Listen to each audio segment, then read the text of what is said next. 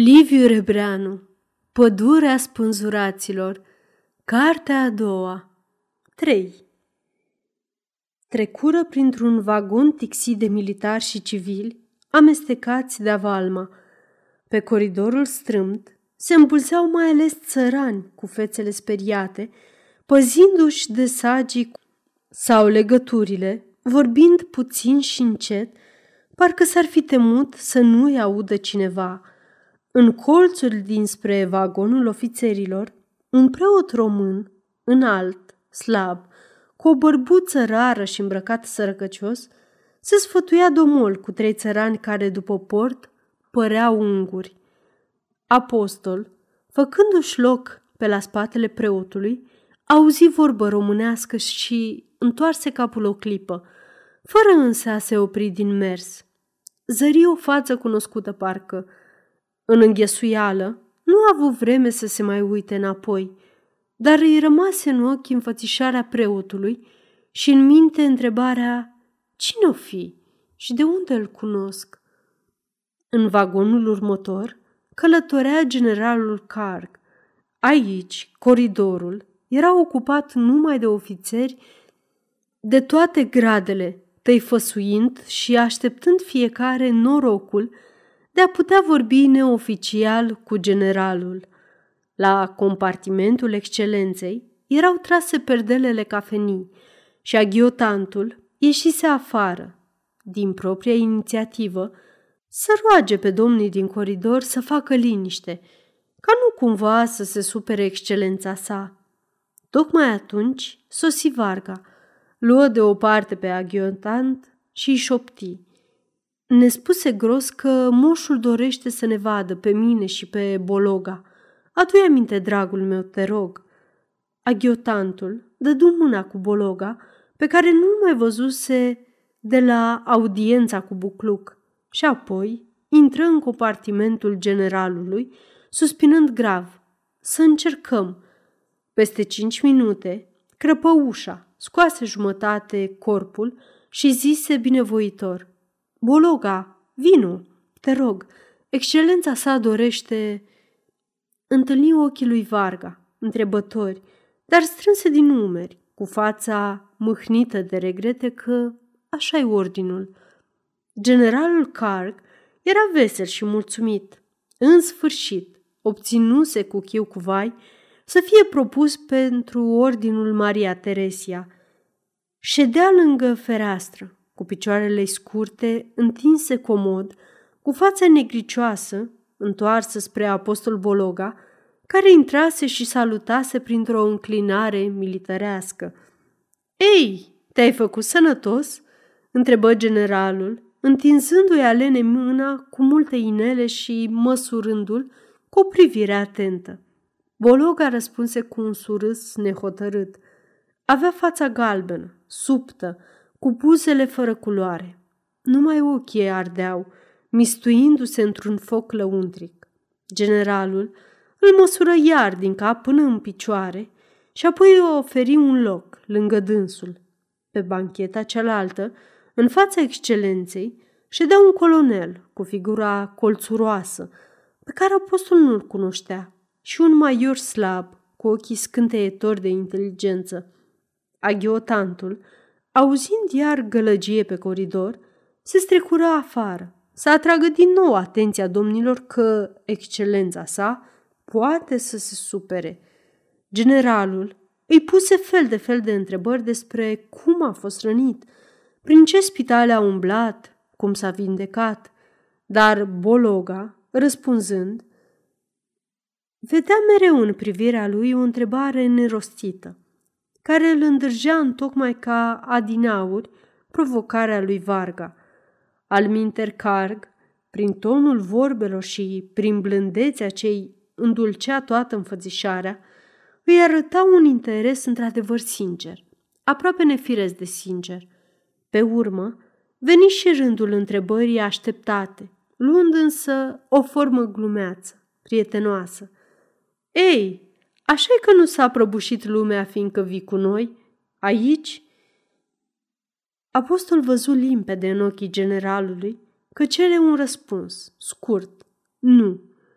De aceea nu își putu stăpâni o secundă de ezitare, care se stinse singură. Aceasta este o înregistrare Cărțiaudio.eu. Pentru mai multe informații sau dacă dorești să te oferi voluntar, vizitează www.cărțiaudio.eu. Toate înregistrările Cărțiaudio.eu sunt din domeniu public. Apoi, vorbi cu o cutezanță înfrumusețată de claritatea glasului. Niciodată n-am fost lașă excelență și deci am să vă mărturisesc și acum că, în sufletul meu, s-a prăbușit o lume. Degetele grase și încărcate de inele se agățară nervos de mustața burzuluită, iar sprâncenele late se înfoiră când generalul, uluit, întrebă Adică cum? Ce lume s-a prăbușit?"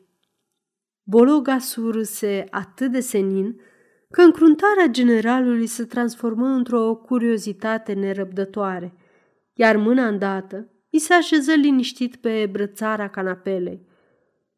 Am citit undeva, excelență, zise apostol cu glasul de adinauri, că inima omului în primele săptămâni ale vieții embrionare se află nu în piept, ci în cap, în mijlocul creierilor și că de abia pe urmă coboară mai jos, despărțindu-se de creier pentru totdeauna. Ce minunat ar fi excelență dacă inima și creierul ar fi rămas împreună, îngemânate, să nu facă niciodată inima ce nu vrea creierul și mai cu seamă creierul să nu facă ce sfâșie inima. Generalul se uită câteva momente la Bologa, apoi la ceilalți, apoi râse cu poftă, cu gura căscată, cu mustățile zbârlite, încât fața ei se încreți ca o coajă de nucă stricată. Foarte, foarte interesant, murmăi dânsul râzând. Pe urmă, potolindu-se cu greutatea și cu o vădită rușine, pentru că nu și-a stăpânit râsul, își reluă masca obișnuită și serioasă, povestind colonelului cum i-a cerut Bologa să nu vie pe frontul românesc și cum el totuși l-a iertat, având a face cu un ofițer foarte capabil și conștiincios, deși acum vede că e și încăpățânat. Colonelul ascultă cu respect până ce sfârși și apoi cu același respect zise Eu, excelență, nu admit firește pentru că nu-mi permite legea, dar mă pun în situația locotenentului și înțeleg amărăciunea. E regretabil că cei îndrept n-au luat măsurile generale în privința aceasta, ca să evite situațiile delicate în interesul capacității combative a armatei. Apostol se cutremură, ca și când cuvintele locotenentului i-ar fi străpuns ace în inimă, căci el astăzi nu mai dorea înțelegere, ci tocmai motive de ură și îndârjire, prin care să ia țâțe în flăcărata credință. Generalul însuși rămase surprins o clipă și pe urmă răspunse convins, ba chiar cu un fel de mândrie. Evident, evident că așa este. Din punct de vedere uman, firește, dar dacă cei de sus nu s-au gândit la posibilitățile acestea, nici eu nu pot lua asupra mea toate răspunsurile. Eu cel mult pot să ușurez în anumite cazuri, cum e cazul locotenentului de pildă. Da, negreșit trebuie să ușurăm. Cum e încă slăbit de boală, vreau să-l ferez de greutățile frontului și o să-l întrebuințăm într-un serviciu mai fără ostenel mari. Uite, să treacă la coloana de muniții. Așa-i? Căci noi suntem umani. Noi, armata noastră. Unde aiurea și-ar mai bate capul un comandant să menajeze asemenea scrupuluri? Ce zici, domnule Maior? S-a mai pomenit atâta umanitate în vreo armată de când e istoria? Și totuși pe noi ne acuză dușmanii de barbarie. Ce lume! Ce nedreptate! Tocmai în clipa aceea, aghiotantul se furișă iarăși în lăuntru. Generalul își curmă reflexiile și zise poruncitor. Ia notă că locotenentul Bologa va fi repartizat la coloana de muniții. În vreme ce aghiotantul scoase un carnet de însemnări, apostol Bologa se uită la toți, pe rând, rugător, întâlnind însă pe toate fețele aceeași compătimire, scăldată doar în zâmbete diferite. Se simți umil și mic, deși sufletul îi clocotea de ură. A vrut să stârnească indignare și iată că a găsit milă și înțelegere. Văzu creionul aghiotantului alergând pe hârtie și deodată strigă Excelență, aș dori mult să-mi reiau bateria. Lasă, murmură generalul ocrotitor și din nou vesel. Trebuie să te întremezi și să aduni puteri într-un serviciu mai ușor, mai ferit de primejdii. Îmi pare bine că ți-a rămas drag frontul, dar deocamdată sunt silit, în interesul dumitale, să mă opun și să te menajez. Bunătatea generalului, inexplicabilă și neașteptată, îl exaspera pe Bologa. Vru să mai obiecteze că serviciul la coloana de muniții e mai obositor ca la o baterie, dar chiar atunci își aduse aminte de preotul român din coridor și îndată îi răsări în inimă dorința de a-l cunoaște. Nu mai interesa nici generalul, nici frontul. Se sculă, bolborosi cuvinte încurcate de mulțumire, strânse o mână grasă și moale, se înclină și ieși cu figura luminată. Trecu grabnic în vagonul soldaților, se înghesui printre țăranii de pe coridor. Preotul era tot unde lăsase. Îl văzu de departe și fruntea îi se îmbroboni de sudoare. Acum îl recunoscu și se tulbură de bucurie. așa e că nu mă mai cunoști, părinte?" îl strigă însuflețit, întinzându-i mâinile. Preotul îngălbeni, parcă l-ar fi surprins într-o faptă rea. Când Bologa aș spuse numele, în ochii lui izvorâ o licărire de însuflețire, pe care însă o năbuși repede, uitându-se împrejur să se asigure dacă nu-l pândește cineva. Preotul era Constantin Boteanu, unul dintre prietenii cei mai buni ai lui apostol din liceu. Și unde vine satul tău, Constantine?" întrebă Bologa fericit, nerăbdător.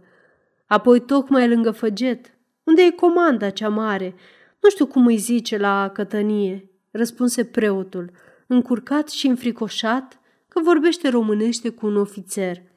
E românesc? stăruie apostol. Parte și parte. Noi îi zicem lunca, dar pe un curește se cheamă lunca, întrerupse Bologa, ca și când ar fi căutat să-l oprească a rosti cuvântul unguresc. Și pe la noi este un sat lunca. Îți aduce aminte? Cum să nu? Tare bine, zise preotul. Dar pe aici și românii știu ungurește, ca așa e obiceiul dacă suntem printre unguri. De altfel, așa e și bine. Ce bine, părinte! strigă apostol serios. Nu te gândești că așa mâine, poi mâine rămâi fără parohie? Cam așa e, cei drept, murmură Boteanu zăpăcit, zâmbind umil. Ce să facem? Noi nu avem nicio putere și nici nu ne mai putem amesteca. Destul ne zdrobește viața. De mă mir, cum o mai putem duce în spinare? Când omul are un ideal, înfruntă toate greutățile – zise apostol apăsat, cu înțeles. Idealul nostru e Dumnezeu. Răspunse preotul cu o sfială în care își ascundea o teamă amară. Când ai suferit ca noi, numai în Dumnezeu mai poți avea nădejde.